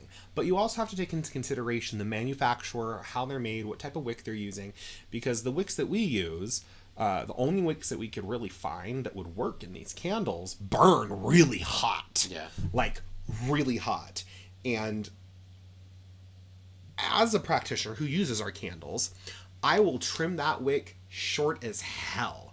And because it's already loaded, it's already charged up, and I add my own oomph to it, I don't add any oils or anything usually. Um, and I let it burn, it will still build up with soot. And I just know, and I warn our customers as well, like if you're a person who reads candles, understand that it's this is not a sign. If it cracks, that might be a sign because I've never had one of our novenas crack that we make. Yeah. I've never had one of those crack. So if it cracks, okay, that might be like a, all right, let you know, probably do a cleanse and Yeah. move on with your life. But, um, yeah, it's amazing. Even even in practices though, where you would be inclined to read the soot that would collect on a glass jar, like Mm-hmm. a, a glass candle jar, um, there are still very specific ways to do that reading. Oh, yeah. and you're looking for the soot to form in particular patterns, In particular patterns, on the glass. particular It's not just like oh, there's soot on the glass. yeah, it's like, um, well, and if any of the herbs have adhered to the soot. as Yeah. well. Yeah. So there there there are, there are things and and and and yeah, I I could understand someone's legitimate concern, but Oh yeah, why no, like I said, I felt badly for this person because they were very, they were obviously Yeah. freaked out, you know. And I, I wonder what candle they were using. um, oh, I, I honestly, I don't know. Uh, but by the time I got off the phone, they, they were like, oh, okay, as long as everything's okay, you know. Um, yes, I mean it's like it's like the people who buy the pillar candles and they don't remove the the the label. Oh, and the whole candle catches Yes, fire. and they're yeah, like, uh-huh. "What god did I piss off?" And it's like you didn't. You just didn't remove the extra flammable paper that is around yes, the the candle. paper label around the candle. Yeah, you need to take. That Good off. for you. You made a torch. Yeah. um, that, that that's another thing. That that's something that still is I'm seeing as an issue in in the newer generation, which is everything is a sign. Everything is a sign. Everything is a sign. Everything is a sign. Yeah. And part of the reason they're doing that is because like I'm getting back to my roots. And in folk magic, like there's superstition everywhere. Okay, but we've also grown as a society. We've evolved ish as a human race and we should know that if you're getting a headache in the middle of the day there are things you need to do to make sure that it's a mundane thing example is there a storm coming have you been sitting and staring at a screen all day have you drank some water you dehydrated witch you know um, are you prone to migraines? Are you in a weird place where there's a lot of sunlight? Are there allergies? These are all things that you need to be taking into consideration before jumping right to, boom, I've been hexed. One of those lemon hexers got me. One of those people who abuse those poor little lemons, they got me. Now I have to do a full return to sender post about it and do the whole emo swipe like, you don't know who you messed with on fucking social media and make a big to do out of it. When in reality, if you just drink some water and like maybe did some neck stretches, it you'd be fine. It's just called being a human. Well, it's funny you mentioned that. I mean, like, perfect example, because again, this is something I was thinking about recently, but we talk about how as time has progressed, you know, as we've, I, I say we've evolved as a, as, as a, But the pandemic proved that wrong. I was just thinking about. that. I was thinking like, like, like I'd like say how we've evolved as humanity, but I, you know, but it seems like there are still a lot of ways that we're moving backward. Anyway, but um, we think like a perfect example. You know, like like thousands of years ago, more primitive cultures would have seen something like uh, an eclipse. Mm-hmm. You know, and that would have been terrifying. Like, oh my god, the sun just disappeared. What the hell? You know, you know. Um, you know, will it return? You know, and now I, you know, I, I, I can't look at the sky because then I'll be blinded. You know, like I mean, just just weirdness that we, you know, and then and we understand now because of our, you know, with, with the way that our science has has progressed, we we understand our world and our our, our just you know we understand things just in general so much better now you know and you know and so those are to me perfect exemplars that is a perfect example of how as we've progressed we we have to be able to relinquish many of those old uh, superstitions we can't allow those to influence us the way that maybe we would have centuries ago Most definitely, we can appreciate those superstitions and still somewhat incorporate them. Mm-hmm. Oh, yeah. you know, but you need to rule out the mundane first. Yeah. Example: If I just got a headache, randomly sitting here, Mm. do you have a headache you keep talking about this But it it's just a common example because that's what everyone always starts talking about. Um, Oh. It's it's a very common thing. Um, you know, I get a headache and I've just dealt with someone who felt really off and quite frankly made me anxious and stressed me out. I'm not gonna go talking right about me aren't you no. Um, I'm not gonna go straight to um, like, oh my god, that person's attacking me. One, I trust my spirits and my own like wards enough that I don't need to worry about that. You know, that makes me sound a little arrogant, but I trust my I trust my stuff and my power to that that I will know if I'm getting attacked. Um, and so I'll sit, and honestly, I'm prone to getting headaches if I'm getting anxious. You know, my blood pressure increases, and therefore more blood is pumping through my brain, and it creates a vasodilative effect because everything's pumping so quickly. Mm-hmm. So, what I need to do is I need to drink some water, I need to sit down, and I need to breathe, and I need to let my partner, Mike, know, hey, I need you to watch the counter for a few minutes while I calm down. Okay. And that's that. And after about five, ten minutes, the headache will start to go away. If it doesn't, I'll pop a few ibuprofen and I'll move on with my life. Now, if that headache persists and consists, and I'm noticing not only is it a headache, it's moving into like I'm getting sick, or I'm feeling foggier than usual, or I'm seeing weird things out of the corner of my eye more than usual, then I'll probably sit down and do an analysis, like kind of like check out my energy, maybe pull a couple of cards, talk to my spirits, and see like what's going on. And then if they're like, oh yeah, no, like evil eye, then I'm like, okay, I'm gonna do a removal, get it taken care of, and move on. Um, another thing that I want to talk about is like return to senders. Yeah, you were you were chatting with someone on social media about this in recent days. Yeah.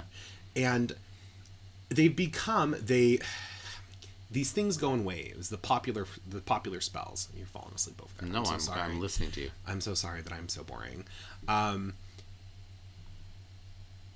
these things go in waves. I mean first you have the lemon hex. Now you have the return to senders then you have this cute little spell jars and they just come in waves. And all i can say is that a return to sender is just exacerbating an issue. Can you elaborate on why?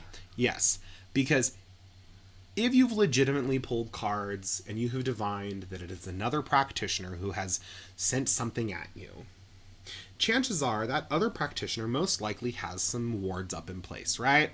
Mm-hmm. I would I would think You- if you're oh. if you're out there trying to send hexes and curses at other people, you better know how to protect yourself. Yeah. And so, okay, cool. Whatever. So you sit down and you decide you're going to do a return to sender.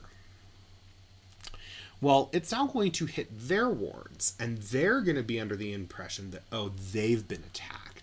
And so now they're going to do a return to sender on your return to sender, and it's just going to be magical volleyball. Back and forth, back and forth, back and forth until one of the people spikes harder, and boom, then everyone's exhausted. Yeah. You know, you you've exhausted because for months you've been doing return to senders and probably have burned through several candles, several chime candles, because that's all anyone knows how to fucking use at this point, and it's really irritating to me. Like You do hate the chime candles. I don't hate the chime candles, but like expand your fucking craft. Like go to the dollar store and get a novena. Like, actually It's learn. okay to use a big girl candle. yeah, it's okay to use a big girl candle, guys. Doing those little chime things because they're cute and they're aesthetic.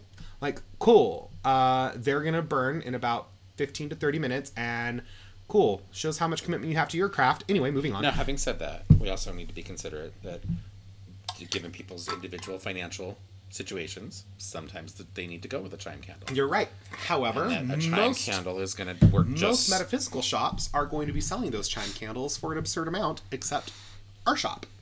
You know, um, you're going to go to a metaphysical shop, they're going to be selling a chime candle for a dollar fifty, two dollars, two fifty. Go to the dollar store, pick up yourself a white novena that is literally a dollar. Boom Yeah.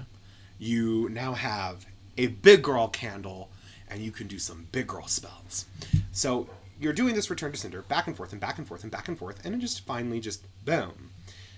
If you feel that you're on the receiving end of an attack, do not retaliate with a return to sender unless you know you can spike harder than the person who sent it at you. And in that situation, to just to be very clear, to add to what Austin says, that is not the moment for you to allow your ego to get the better of you. That is not a moment to be conceited or arrogant about your practice because a lot of the time you might think you're hot shit. You might be hot shit, but I would say the majority of the time, you may not really know who that other person is. Mm-hmm. I have seen some interactions, I've had some interactions with spiritual practitioners over the years where someone has portrayed the image uh, very well of being something other than what they really are. And then you find out later on, like, this person knows their shit they are powerful. You might have thought this person was new and didn't really have much power or much that they could potentially use against you, but boy, you were wrong, and now you're in trouble. Mm-hmm. So don't get proud. Yeah. So you need to make sure you know who that is. And that doesn't mean pull cards on your own. If you seriously feel you're under attack, go find a reputable witch who also is a psychic. Not a psychic who's just a psychic. Are you saying psychic or sidekick? Psychic. Psychic. P S Y C H I C. Yes. Okay. I just have, I have to tease you because we, we have that conversation here in the shop on occasion. Yes. Did you say sidekick? No, Like no, I said psychic. So- sidekick. because all witches are psychic, but not all psychics are witches. And so when you go and you see the witch and you sit down, they pull cards like, yeah, you're under attack. or folk practitioner. Or folk practitioner, they're going to be able to help diagnose where it's coming from, or at least give you some idea on how to go about it. And if they're an external source, they might be able to be like, yeah, you can't handle this person, just remove it and move on with your life. yeah. And Would you say that in, in most situations it is just really better probably just to ground that out and to move on? it's better to just ground it out, remove it, move on, and bolster yourself up. You know, and also ask yourself, what did I do that could have that could have warranted this reaction? Sometimes you really haven't done anything, but I am a personal believer that hexes aren't going to stick, curses aren't going to stick unless one, that practitioner who sent it knows what the hell they're doing, and two, it's warranted and justified. Yep. I mean, sure, you could flippantly throw one like that and be petty about it, and it might stick for a couple of days, and then eventually it'll just dissolve. So what's your opinion on a situation say and this is this is a for instance, I'm loving our podcast tonight. but this is um you- just threw me off with that comment. Sorry. So this is a for instance, but this is also not I think um th- this is this is I think a highly common thing that we see happening. So we know as people, particularly when we have situations that we're not, you know, maybe we're we struggle with self worth or we have issues of self esteem mm-hmm. or you know, you know, there there are lots of things, right? But we know sometimes that we don't necessarily go throughout life. We don't curse ourselves, but we could unintentionally cross ourselves Oh, most definitely. you know and so in a situation like that where someone has where where they themselves are primarily responsible for any kind of negative or limiting energy around them and they decide i'm going to do a return to sender how, how do you how do you see that impacting that person Well, we have uh, we have experience with, with this within our Uh-huh. own circle of people that Yeah. we that we are connected with, and all it does is it rebounds, it recoils, and it continues. To, you're playing magical volleyball with yourself. Essentially, what's happened is you've projected this shadow. This shadow is attacking you. You're trying to retaliate, and all that's happening is you're attacking yourself, and you're giving that other person who you believe is attacking you absurd amounts of attention, power, and energy. That's just what it is. I I have been in that situation a lot because I'm sassy, I'm fiery, and I speak my mind most of the time. Which means what no me you know i i've been there i've done that and automatically because i get bolstery and i get fiery and i get bombastic about my responses people assume that i'm petty enough i'm gonna go home and i'm gonna light a candle and throw a hex at them i don't have the time. They're not worth the herbs. They're not worth my components. Components are getting more and more and more expensive every single day. I'm not gonna waste most my of the time time it's just not worth it. It's just not worth it you know? And so at that point they're thoroughly convinced i'm doing something to them they've given me a whole lot of power and so they decide they're going to return to sender it just returns back to them you know? And it's it's very interesting because i've also seen it where people instead of doing a return to sender they decide to actively retaliate. So they will take what they believe is something you have flung at them and they remove it and they decide i'm the bigger batter witch so i'm going to retaliate. And then they send it and then the other person picks up like someone's actively trying to work against me yeah and most of the time, if it's a well learned witch, we're just going to go, cute, and we're going to dismantle it and move on with our lives. But some of us have a code of ethics or kind of like a set of rules where it's like, Your first strike, we're going to remove it. Oh, you're doing it again. Okay, I'm going to send it back to you with a like, you need to stop this. And I'm most likely going to approach it from a mundane perspective at that point. I'm going to approach you and I'm going to say, hey, I know that because we had this disagreement, you think that I'm doing this. I'm not. I can assure you I'm not. I'm going to appreciate it if you would show me the same respect. Okay. By the third time, I'm tired. I've had it. Not only am I going to dismantle everything you've done, I'm going to take it, amplify everything that I want to do, and I'm going to send it back to you, and you're going to learn your fucking lesson. And I'm going to tell you, hey, so those things you keep doing to me, yeah, I know you're doing them. Have fun, bitch. Okay. And that's usually where it's at. And I very rarely get to that point. I very rarely get to that point where I have to have that exchange. I think it's happened maybe four or five times in my entire life where I've had to have that exchange. Okay. Though people think that I'm hexy mix hexy, cursy cursey cursy, I'm really not. I'm much more apt to just be like, this person is hurting. Maybe I should do some healing. we're gonna send them some. We're gonna send them some healing because obviously they need that a little bit more than I do. How's that curse? I cursed you with cursey. Sorry, that was going through my head as you were saying that or finishing that sentence. Um, okay. How do you feel that I responded with those things? Uh, Do, would you agree with what I said? I would agree. Yes. So I had one more thing I want to say, I, because I just realized where we're at on our time, and we're we're you know we're kind of you know not that we're on the clock necessarily, but We had fun. one thing I would like to say, and those of you that I'm directing this next little little not a rant, but just this this next thing I want to discuss. This is really primarily geared toward those of you who are following a lot of witchcraft, folk practice, whatever they may identify as, um, personalities on social media.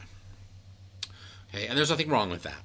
There's nothing wrong with going out and liking witchy creators. You know, I mean, Austin and I are both on social media. We try to teach and share information. Um, but I, I've noticed an awareness coming up more and more in people around an issue that social media, witchcraft, and spiritual influ- influencers always kind of come across this issue. Okay, and I guess what I'm trying to say, if I'm just being simple eh, or putting it simply, is if you follow someone who is giving you instruction on any kind of spiritual practice and through the presentation of that information, it looks more like they are actually performing. You know, like they're more interested in being entertaining or putting on a performance or being perceived in a certain way. You know, they're more about the look or the aesthetic. And I'm not talking the witchcraft or the, what they're doing aesthetic. I'm talking about them personally. You know, um, they're more about these things. Even if they are presenting good information, sooner or later, the information that they are presenting is going to come second to the personality that they are trying to portray. Mm-hmm. It has to. That's how social media, that's how popularity, that's how celebrity and fame work. And as someone who has seen a number of people kind of fall into this trap of, you know, of having to put on the show, right, to cultivate the following, you know, um, those those people usually end up we'll, we'll just say with within a certain amount of time things usually start to kind of fall apart for those people. Um, it's it's a pretty messy thing to watch people go through. Um, you know and in the process hopefully maybe they've learned a lesson. But to, to those of you again and, and if any of you again if you follow people uh, internet personalities Or if you're one of these internet personalities. yeah, exactly. Or if you are one of these people, absolutely. I, I would say again, please do consider a bit more what exactly it is that you are presenting, not in the realm of the information necessarily, but in yourself. You know, like if you're if everything you post, if everything that you watch from a creator is super high drama and they're, you know, and they're shouting and really always upset needlessly or seemingly. They're always talking about how big and bad and powerful they are and how they're always caught up in witch wars and how they're having to hex and curse people because somebody thought they were powerful enough to attack them and I'm going to show them. You know, if you're seeing things like that coming from people that you are are following online. It doesn't matter what platform. Um, please stop following those people because the, ultimately they're not really giving you anything of mm-hmm. value. If you're looking for entertainment, then you know wonderful, but at least be honest in that situation. Be honest about why you're really there. Because you're obviously at that point not really there to learn anything about spiritual practice. You're there for the show. Mm-hmm. You know, and it's not that you can't have a show and learn. You absolutely can, right? That's what theater That's is for. that's what well, and that's kind of how you present a lot, Austin. You tend to get very, you know, in some of your classes, you tend to be a little flamboyant. I'm and- flamboyant and performative, but but you're still relating good information. Well, I'm relaying good information, and, And- I know, I think I know when it's appropriate to do that. Though I struggle with it sometimes because that that I'm always there to reel you in. well that and that front is because I have such bad. No one would believe it, but I have really, really bad anxiety and social anxiety, and so because I grew up in performing arts, the easiest thing for me to do is to step into that. You know, I don't want to be standing up in front of a class, fumbling over my words, visibly shaking like I'm I'm shaking right now. I'm nervous people are going to hear this um, because they are uh, shaking and losing the track of where I'm trying to teach a class because stupid little monkey brain is no one likes you. That person's looking at you funny. You don't really know what you're talking about. You're an imposter, imposter, imposter, imposter, imposter, imposter. So I step into that because one, it's very comforting for me. It's grounding for me. It helps me stay true to who I am.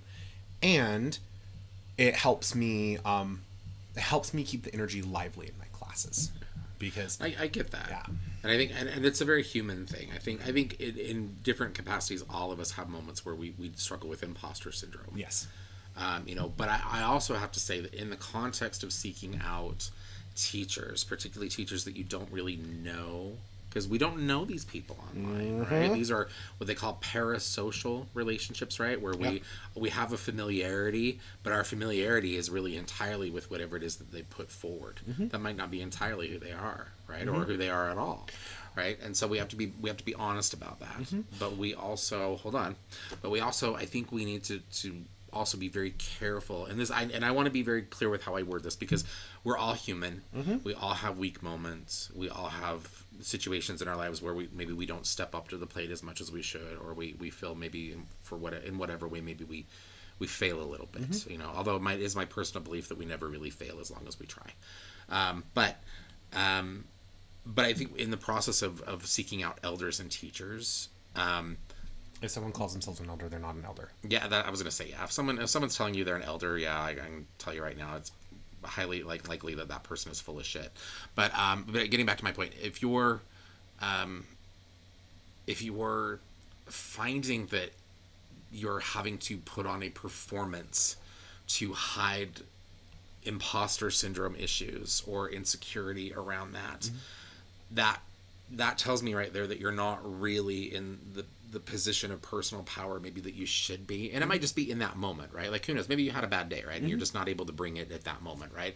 But over time mm-hmm. you know like if that's always what you're having to do or that's mm-hmm. always what you're noticing someone is doing and there's a part of me that's kind of like that might not be a teacher you want to really learn from. You know they, they their academic knowledge might be really really like might be spot on but from where they're at and needing to do this they can't really be putting mm-hmm. their themselves behind this information. Mm-hmm.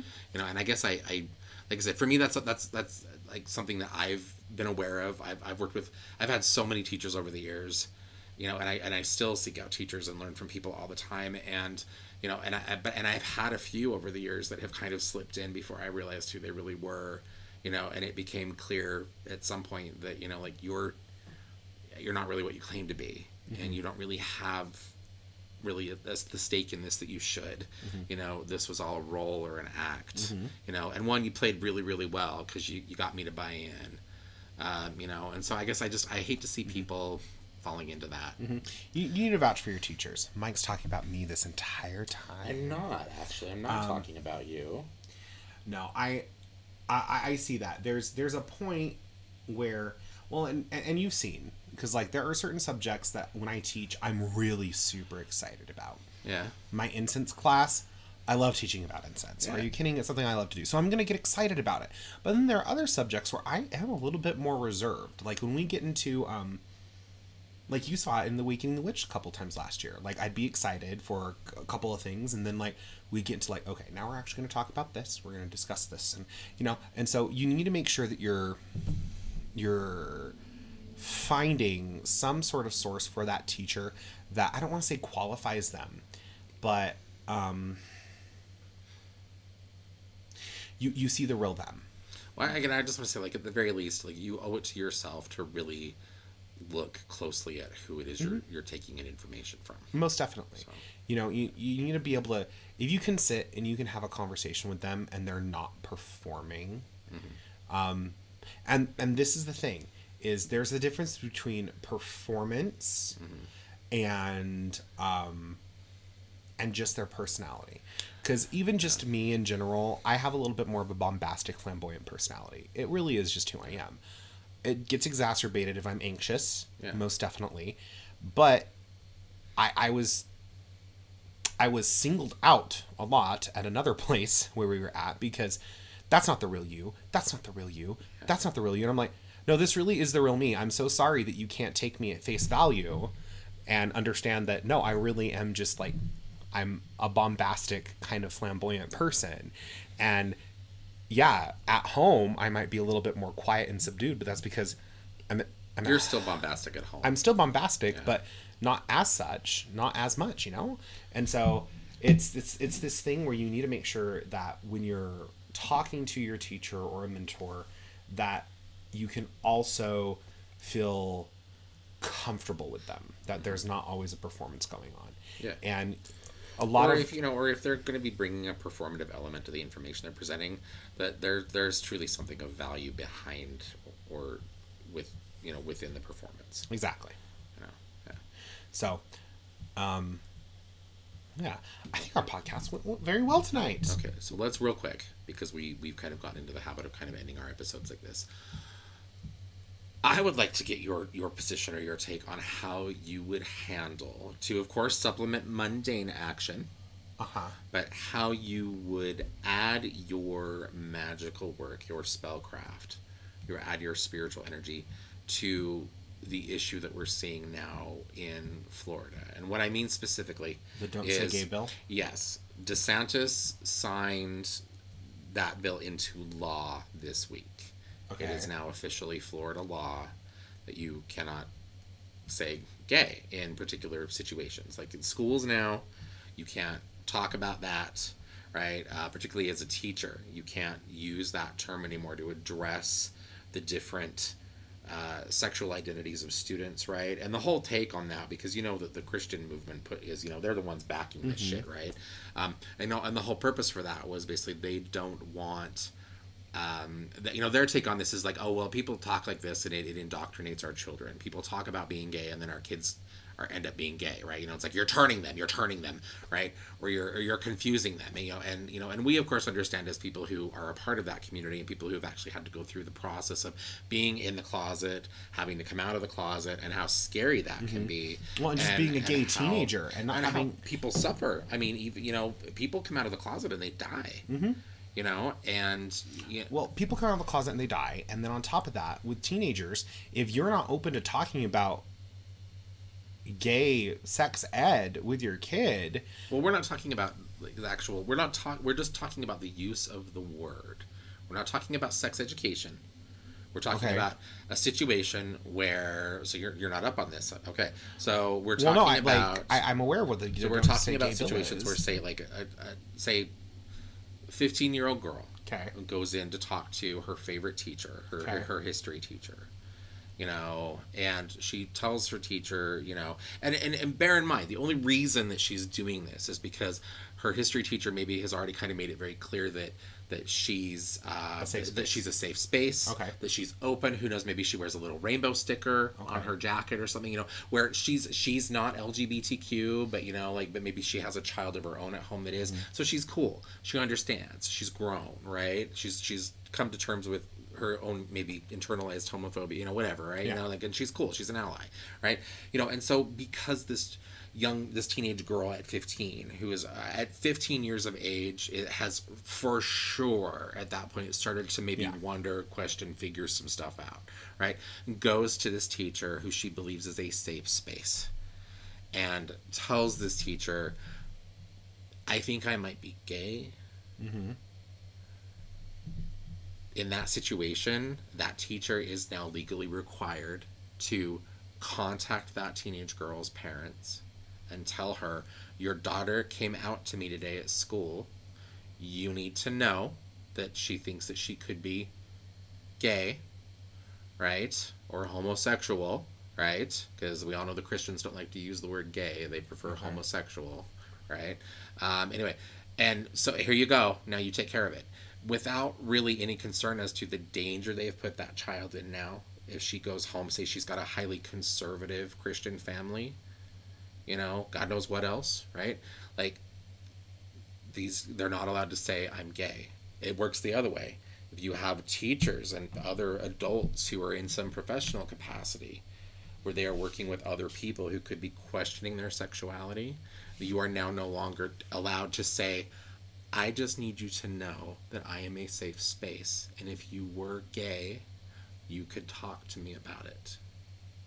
They use the word gay, which is now like we don't say that word. You're indoctrinating. You're so that's kind of the idea. That's the thought process behind this. And I understand this is very twisted logic. Only a conservative Christian mindset that was full of fear and hate would be able to understand this. Only this a thinking. closeted gay person. So Yeah. exactly, yeah. The conservative Christians are awfully uptight about the gays, and I, yeah, I think it's because a lot of them are closet cases. Um, anyway, so all that aside, okay, what would you just one idea, one idea? What would you recommend throwing out there to to assist this particular situation on a magical level? God. Well, because I mean, there are a lot of places or directions you could approach this from, right? You, You could, could try to do approach it- something to sway public opinion, to repeal the law. Yes, you could do something to help strengthen and bolster the LGBTQ community to have them rally um, Yeah. and protect them. Um, I don't know. This has just infuriated me, and uh, my response is burn it all to the ground, nuke Florida. What about Disney World? Um, Eh, which has also come under a lot of heat lately because they didn't really speak up in defense of the LGBTQ plus community. I don't think that, this law is Um, going to stay in place for. Oh, I don't think time. so. There, there have already been so many people who have lined up to challenge this. And I think this. I think that the, the, the Supreme Court will probably get involved and be like, "Yeah, that's stupid." Well, I hope. I hope. But right now, the Supreme Court is pri- is primarily conservative, so you just don't know. Um, Uh, so I would do something around strength and healing to to the youth specifically, because you know So strength and healing, or would you throw some protection in there? maybe I throw too? some protection as well, um, because being a being a child who when I when I I didn't actively come out to my father, my mother used it in an argument against him. yes, because your child's questioning sec- their sexuality is is relationship collateral. Yes. Yes. um, Aquarius parents. Um, and that was probably the worst year, I think, as a teenager I could think of. Because it was not just awkward, but it was a lot of fear. And so I know that what made me feel safe is that I bolstered my energetic protections in my room. Like that was my space. And I bolstered them so much mm-hmm. that my father wouldn't even like like still even before I left, like before we moved out and my parents got a divorce, like he wouldn't even like step into my room. Like he'd come to the edge and be like, "Hey, come out here and talk to me for a minute." You he, know. like he was afraid he was going to catch the gay or something. No, like he just I think you could just feel like this is my space. Back the fuck off or I'm gonna stab you. Okay, okay. Um because I had sharp implements in my room. So yes, protection uh, for them because though I don't believe that this bill is going to stick, I also believe that if we can give some strength, protection, and healing around that community, it will hopefully bolster them enough and give them enough I guess, courage to stick it out and leave as soon as they can. Okay. Whether that Or is at least at least hang on until the, the law is exactly. repealed. But in the meantime, how many lives are potentially Exactly. I, Yeah, I, I don't know how it's a I'd- very well. You, there's nothing you can do about that. I don't know It's how just- I would come about it at a magical standpoint because I don't think magic is something that could handle it. I don't think magic is something that we should do. What we would need to do is we would need to sway the local lawmakers. You have to start small when you're Hmm. Yeah. doing political magic. You Yeah. can't just go straight for I'm going to go straight for the fucking president. You have to go with your local. And when I say local, I'm not talking like, "Oh, like just Florida." I'm talking like your city. Yeah. Your specific city, your specific town. Like those are the people that you need to work magic on to influence it. So I'd say if you're going to do that, I would say you would need to uh, I would work some magic around those local authorities to boost their voices and quite frankly give them some spine to fight back. And that's how I would work that. Um, but also, if I were in that situation as a teacher, I'd be like, I'm not going to tell your parents. You're still safe. I don't care if I'm legally obligated. Fuck that. I, I, I'm a teacher through and through, and if a student confides in me, they're safe. Okay. Well, I, well, I guess where the, this becomes an I'm issue, getting emotional about this. where this becomes a tricky situation for the teachers, or, or and it's not just teachers. It's re- it would really potentially it would be anybody in a professional capacity that would be interacting with with younger people who were you know maybe questioning, right? Um, you know, I think it's broader than that as well. But that's that's that's the one example that continues to pop up again and again where this has been like this is dangerous. You are putting children's lives in danger. Yeah. Um, you know. Anyway, so but um, but uh How would you handle it? Because they're well these so these teachers though they're also um like because of the, the way that the law is written now if you don't back this law if you don't obey this law and someone finds out like you you lose your job you lose like i mean you are you are severely penalized as as a teacher professional whatever you may be like you're you you could I, this this is a big problem I work magic so, So- they wouldn't get caught. so, so, I my my my goal on this, I think, earlier in, in bringing this up was, you know, again to maybe maybe make some of our listeners more aware of what's happened, and not that I think that they haven't heard because it's been all over the, the news for weeks now.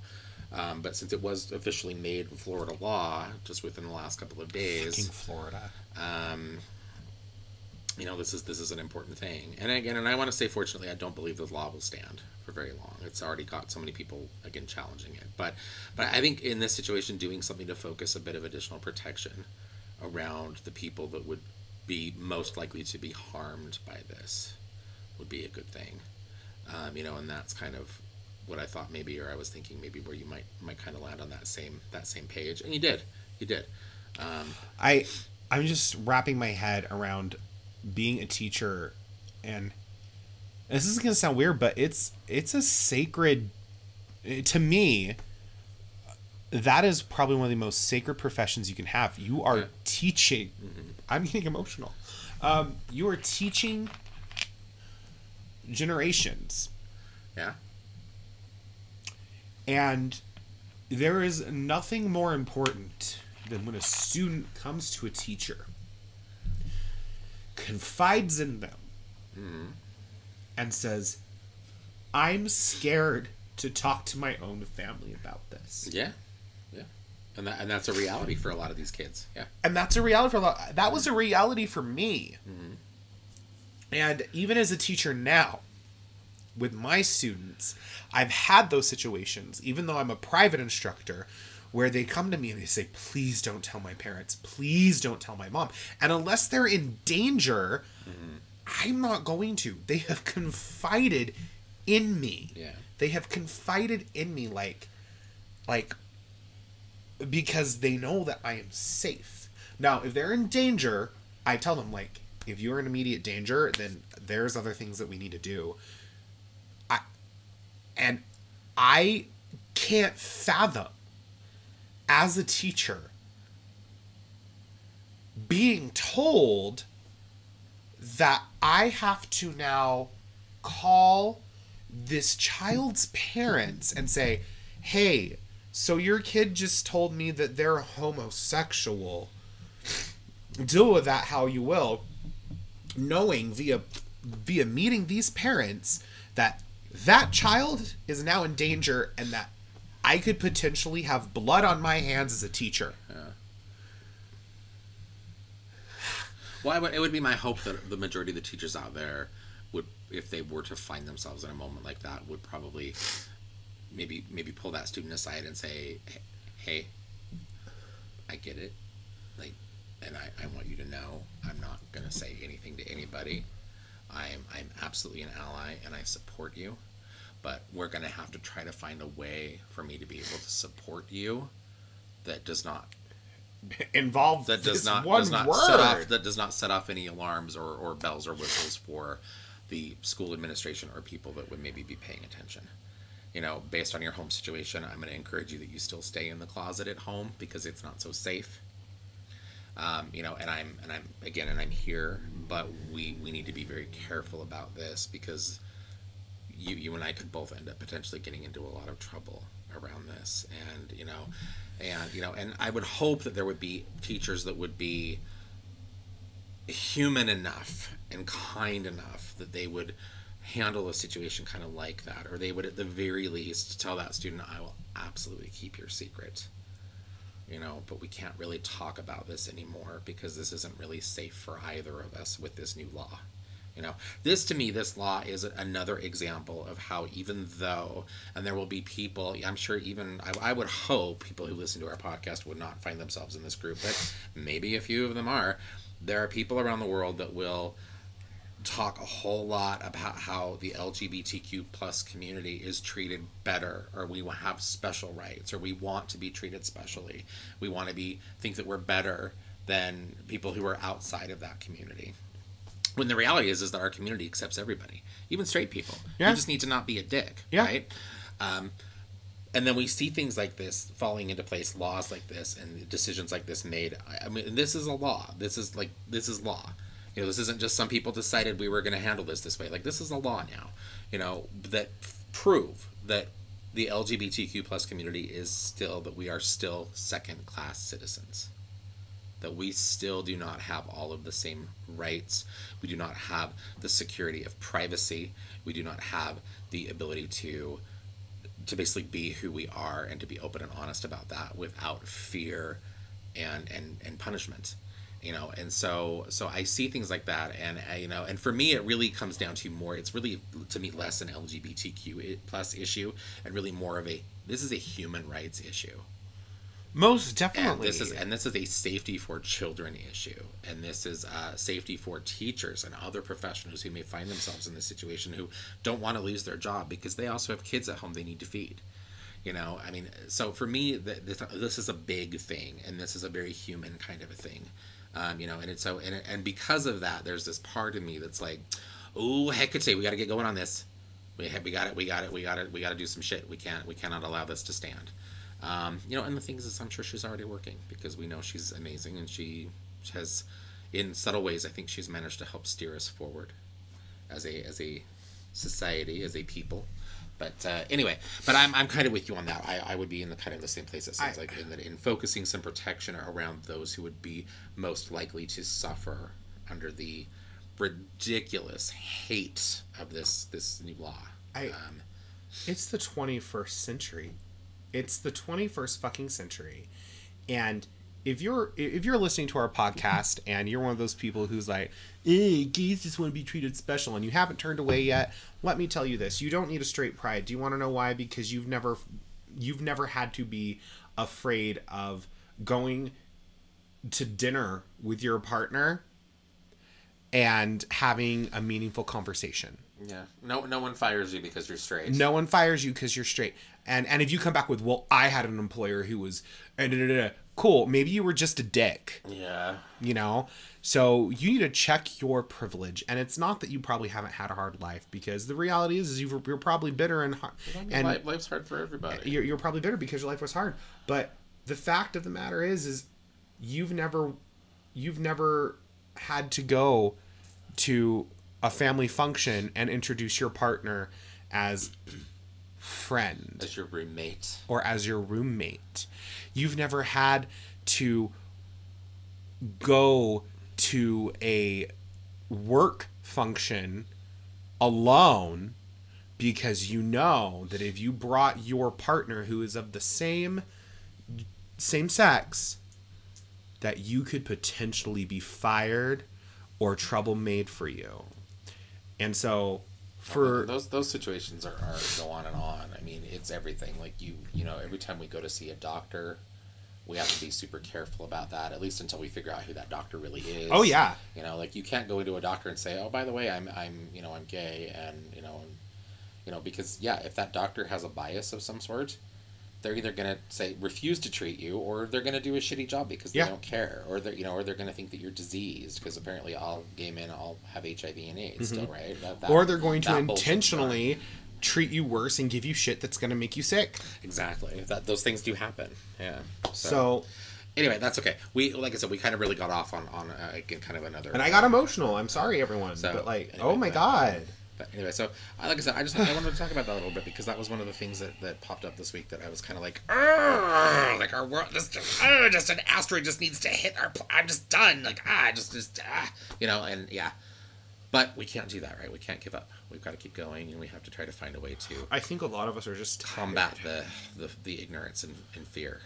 I, I was having this conversation with with uh, I think one uh, one of our students, and we've we we see a huge amount of activism, and you know, God bless this upcoming generation who is still going hard and heavy in their youth.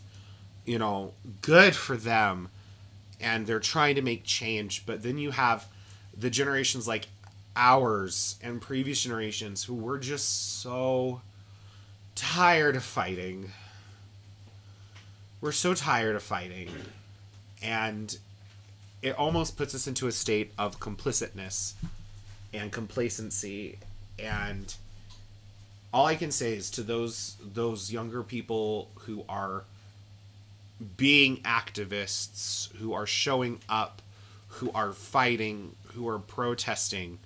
All I gotta say is, for as much as I bitch about young people, thank you. So, anyway, Well, all right. So, all right. Well, I think let's call this an episode. and for those of you who are not young who still do those things, thank you. we will. Um, I'm We gonna will- cry like a little baby now. We will be back next week um, with uh, probably a, a, topic, a more focused podcast episode. We wanted to kind of try something a little bit different tonight to kind of see how this went. So if if our, our ramblings or the fact that we didn't really have a particular topic of focus was a problem, let us know. Contact us. You can message us on Instagram. You can find us on Facebook. You can always contact Cat and Cauldron. Let us know what you think about the podcast. If you have suggestions or, or ideas.